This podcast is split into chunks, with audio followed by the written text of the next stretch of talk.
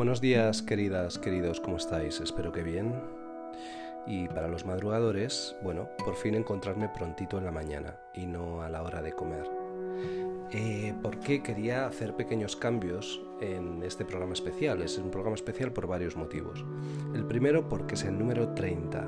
Sí, señores, hemos cumplido 30 programas y aunque parezca una tontería, bueno, eso me hace pensar que han pasado además de 30 días, obviamente, eh, pues muchas cosas, ¿no? Porque desde el primer programa ese dedicado a mi madre al de hoy, bueno, aunque creo que he mantenido algunos de los temas y, motores que me movían a lanzarme en esta aventura, eh, yo personalmente he sentido una pequeña evolución, evolución en la forma de grabarlo, evolución en, en la forma de contar y también evolución personal en cuanto a mi estado anímico en el que me encontraba en los primeros días y el que me encuentro hoy. Obviamente tenemos subidas y bajadas, de hecho con algunos de vosotros he hablado que, que noto ¿no? que cuando un día estoy muy arriba, mm, casi digo, uy, mañana me va a tocar muy abajo. Así que a veces prefiero estar ni tan arriba ni tan abajo, ¿sabes? Mantenernos. Me imagino que os pasará un poco parecido. Pero bueno, así nos hemos plantado en el número 30. Un número y un programa dedicado a vosotros. El primero de ellos. Estoy seguro que vendrán más. Pero de alguna forma para mí este programa es el que le da sentido a esta pequeña aventurilla a la que me lancé sin, sin pensarlo, eh, creando este podcast. ¿Y por qué creo que le da sentido? Pues porque principalmente yo siempre hablo pensando que alguien querido y también alguien desconocido me está escuchando al otro lado y que comparte el mismo momento y los mismos sentimientos, esos que hemos sentido, que ha sido el miedo, la preocupación, la angustia, la ansiedad y que han pasado por otros de locura, de emoción, de compañerismo, de cocina, de ejercicio, todo eso que de alguna forma estamos viviendo a nivel global. Pero hoy por primera vez os doy la voz directamente a vosotros, porque anteriormente he tenido algunas intervenciones, pero que tenían que ver o bien con una selección de una canción, o con una opinión de un tema, o directamente contando, bueno, una experiencia eh, que yo había pedido. En este caso es mucho más mm, directo. El paso que yo voy a dar a mi invitada, a mi primera invitada, me parece excepcional porque si ya de por sí hacer radio o hacer un podcast como este es abrirte al mundo y abrir una ventana, yo lo que he querido con esto y lo que espero que en el futuro pase es que me contéis lo que sintáis, lo que necesitéis contar al mundo, lo que necesitéis sacar de dentro de vosotros. Y el caso es que esta primera invitada ha sido tan honesta, tan sincera y tan de verdad que a mí personalmente me ha, llegado muy adentro. Estoy seguro que muchos que no le conocéis probablemente no, no entendáis em, mi nivel de emoción con esta, con esta llamada. Sin embargo, estoy casi seguro que vais a empatizar y que de alguna forma os va a llegar. Porque aunque esta persona no cuenta su vida ni narra ciertos dramas que, ha tenido recientemente, ah, creo que su verdad es tan pura que es incuestionable que la emoción está ahí y es incuestionable que os va a llegar. Así que he decidido que cuando su intervención acabe, el programa habrá acabado, el programa de hoy. Por eso yo ya me voy a despedir no voy a poner ninguna canción, voy a dejar que esta persona tome las riendas del programa y decido así que cada vez que alguno de vosotros se anime a contar algo, a que necesitar compartir algo, sea así. Yo haré una pequeña introducción y esa persona de alguna forma contará lo que tenga que contar y nos dejará con una canción que de alguna forma le sirva para llevar mejor esto o que quiera compartir con nosotros. Así que por hoy yo me despido, espero que os guste eh, sé que las personas que le conocéis os va a emocionar especialmente, pero como os digo, espero que a todos los demás os llegue y os anime a que nos abramos. Es mi mensaje, es el que llevo diciendo 30 días, es en el que insistí ayer, cuidemos nuestras cabezas y cuidemos el corazón. Os dejo con la invitada y nos vemos pasado mañana.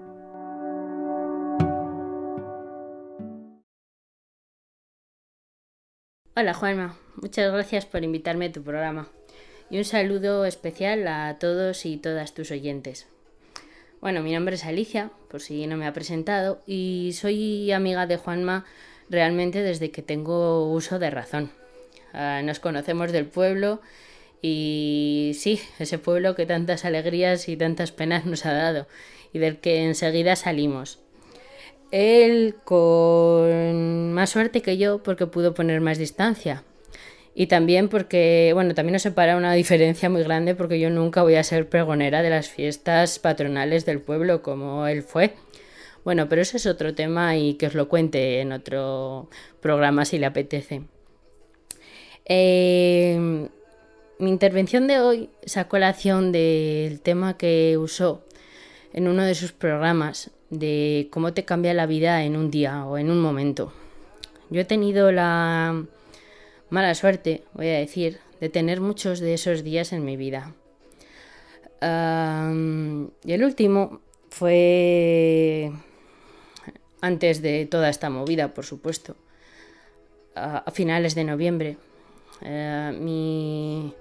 Fue realmente un día muy tremendo mi baja médica ponía que era por una situación personal extrema. Realmente fue muy extrema. Eh, yo sé que, bueno, no lo sé, ciencia cierta porque nadie te lo dice, pero sé que me pusieron un protocolo antisuicidio. Tuve durante dos semanas a una persona a mi lado las 24 horas del día. Para mí eso era muy agobiante porque no podía soltar lo que llevaba dentro, no quería hacer daño a la persona que estaba a mi lado, Sentía el agobio también de la persona que estaba ahí. Por lo cual decidí pedir el alta voluntaria y volver a mi trabajo. Mi trabajo que es un salvavidas para mí. Trabajo en un colegio infantil, en una guardería, para que todos nos entendamos. Aunque ya no guardamos, también educamos. Estamos dentro de educación. Eh, en mi guardería todo es muy especial. Es muy chiquitita. El 98% de los niños que van ahí son inmigrantes. Y la verdad es que son todo amor. Porque se nota que vienen de familias muy numerosas, no solo numerosas, muy, muy, muy numerosas. Se cuidan los unos a los otros. Y ellos notan, notan que no estás bien. Entonces, esas primeras semanas estaba rodeada de abrazos, de besos, de niños en las piernas, todo el rato. Ellos lo notan. Y a mí me curaba. Realmente yo no me daba cuenta, pero me estaba curando. Eran seis horas en las que no pensaba, en las que no tenía que estar pendiente ni del teléfono, ni la familia estaba pendiente de mí, ni los amigos, porque también sufres, sufres verles eh, mal a ellos. Entonces, bueno, los días iban pasando y llegó Navidad. Navidad la pasamos como pudimos, pues tuvimos de todo, por supuesto. Pero ya después de Navidad yo me empezaba a encontrar algo mejor. Bueno, algo mejor. Este camino iba a ser muy largo. Yo estoy en tratamiento psicológico y farmacológico también, pero decidí decirle a mi médico de cabecera que por favor me bajase un poco la medicación. Ya no quería estar todo el día durmiendo, quería hacer más cosas. Siempre he sido muy creativa y bastante activa, no sé, y, claro, la, medicación que te dan no es para eso. Hmm. Entonces, bueno, pues bajé la medicación, las cosas iban, bueno, yo tenía mi rutina, iba a la guardería, era genial, salía por las tardes, nunca he tomado en mi vida más chocolates con churros que este año y tengo que confesar que no me gusta el chocolate con churros, pero todos querían quedar a tomar algo y era invierno, pues chocolate con churros estaba muy bien. Además habían abierto una chocolatería nueva. ¿Qué más podían pedir? Así que, bueno, pues ahí vamos. Hasta que de repente llega otro día que te vuelve a cambiar la vida. De un día para otro. Ni educación nos había avisado, nadie nos había dicho nada. Nos enteramos a través del WhatsApp de una rueda de prensa a las 12 del mediodía que al día siguiente ibas a cerrar la guardería. La ibas a cerrar. No ibas a volver a trabajar. Yo, ¿cómo que no voy a volver a trabajar? No sabes el tiempo que va a ser no, teníamos ningún tipo de información, cero, ninguna, nada. Eh, eh, mm, no sabes cómo, que, cómo reaccionar. mm, te quedas ahí pues en un shock. Bueno, piensa, al principio tienes esperanza. Dices, bueno, igual solo son 15 días, ¿vale? Entonces, bueno, los primeros 15 días los pasé más o menos un poco ahí pensando en que podía volver, pero la cosa se iba complicando. Vuelve otro día. Y bueno, en esos 15 días, eh, olvidaba contaros, yo decidí no, no ir a, ver a la familia porque yo trabajaba con niños. Tenía miedo de tener ese virus. Estar asintomática, pero tenerlo y poder contagiarles. Entonces decidí no verles, con lo cual eh, llevo sin ver a mi familia mucho tiempo. Llega el estado de alarma, otro día que te cambia la vida. No tengo perro, tampoco tengo hijos. Las cosas se me están complicando. Eh, intento hacer todo lo posible para para entretenerme, eh, no sé. Bueno, hasta hice un bizcocho, todo el mundo hacía bizcochos, ahora he hecho pan, todo el mundo hace pan, no sé. Em, les grabo, eso sí, un cuento cada día a mis sobrinas, que son muy pequeñitas, tienen uno y dos años. Y bueno, sé que esos cuentos luego al final se los van pasando. También los paso a los niños de mis amigas, a las sobrinas de mi tía. Por lo menos sé que yo estoy alegrando algo a la familia. También tuvimos que grabar contenidos para, para los niños de la guardería, las canciones si te suben el ánimo, estás un rato bien.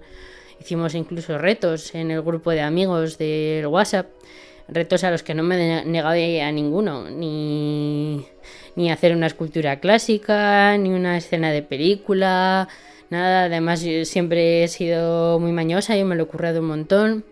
Ese rato e-, era genial, pero luego podía estar mm, tres y cuatro horas llorando desconsoladamente. Porque mm, He de decir que también al principio pedí a mi psicóloga si me podía dar un salvoconducto para poder ir las horas que mi chico está fuera, porque es de servicios básicos y va a trabajar siempre. Pasa más de 10 horas fuera de casa cuando va a trabajar para poder estar con mi familia en el pueblo. Vivimos a 12 kilómetros. No, tenemos, eh, tenemos la suerte de tener mascarillas homologadas eh, de, alta protección. Me dijo que no. Lo estaba pidiendo mucha gente y la policía se lo había prohibido. Entonces, ¿dónde están esos casos excepcionales en los que sí que se podría salir de casa? Pero bueno, que ahí me quedé, pensando que todo esto acabaría antes.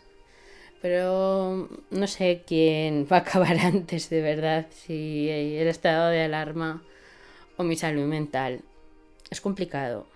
Siento hacer tan personal este programa, pero Juanma me invitó a hacerlo y es lo que me ha salido. Resiliencia me recuerdo una amiga, ya no por mí, por los que me rodean. Así que, bueno, pues ahí estaremos.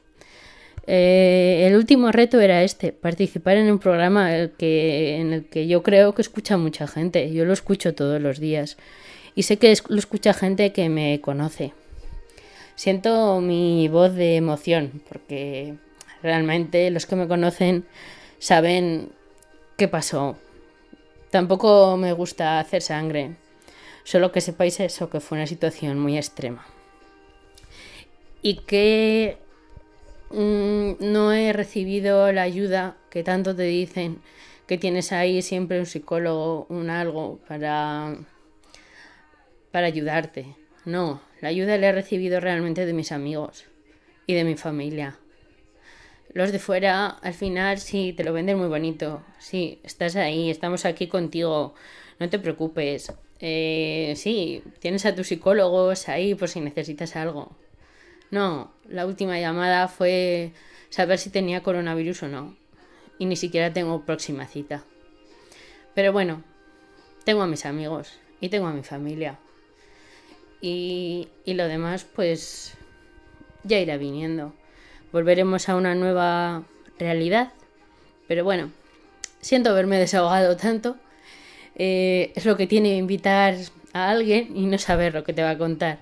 Pero como sé que este programa es de música, eh, he puesto todo el rato en el fondo, que no sé si se oye o no realmente, porque mm, lo he querido dejar un poco lejos, pero es el grupo Smile que conocí el verano pasado.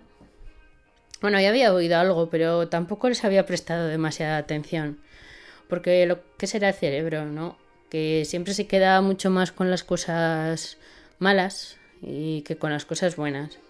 Pero cada vez que caigo en el pozo y en el charco de volver a ese día, ese día fatídico de noviembre, eh, mm, pego un salto, pego un salto, pego un salto al verano, al verano, cuando realmente conocí a este grupo, en un entorno y en un ambiente idílico, todo era perfecto, rodeada de amigos, eh, Smile haciendo un concierto increíble, eh, en las ruinas de San Pedro, en un pueblo que está aquí cerca, de Navarra, pero es Viana, que es, mm, vamos, precioso. Nada podía estar mejor en ese momento.